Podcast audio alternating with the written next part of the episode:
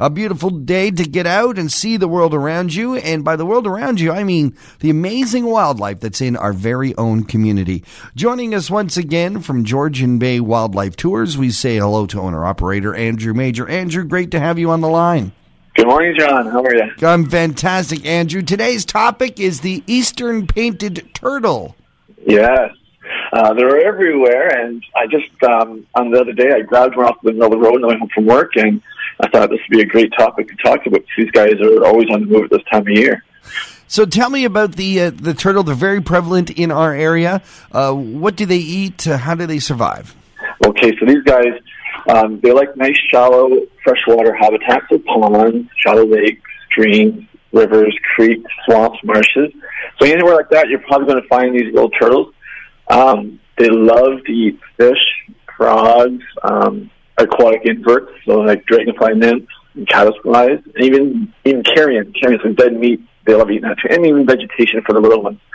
Um, what if, uh, when you find these turtles in the wild? Can you pick them up? Are they safe to touch? Uh, are, are you going to get hurt, or are you going to do any harm to them?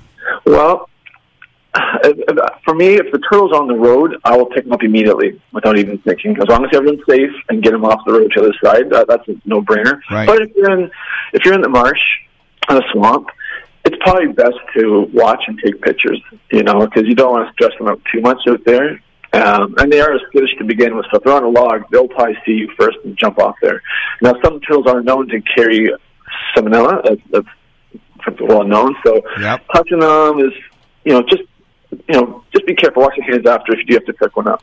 You know what I've always wondered, uh, not just about the eastern painted turtle, but turtles in general. How do you know a boy turtle from a girl turtle? Um, that's a good question. uh, you can you can actually move their tail around. Um, like uh, it's it's a bit invasive for them because you're looking for a certain little um, opening right there by Right. the tail. Basically, easier ways of doing it. Um, females are bigger than males. Oh, okay. And, and in the reptile world and the raptor world, um, females typically are bigger because they do carry the eggs and have to be bigger to support the egg production.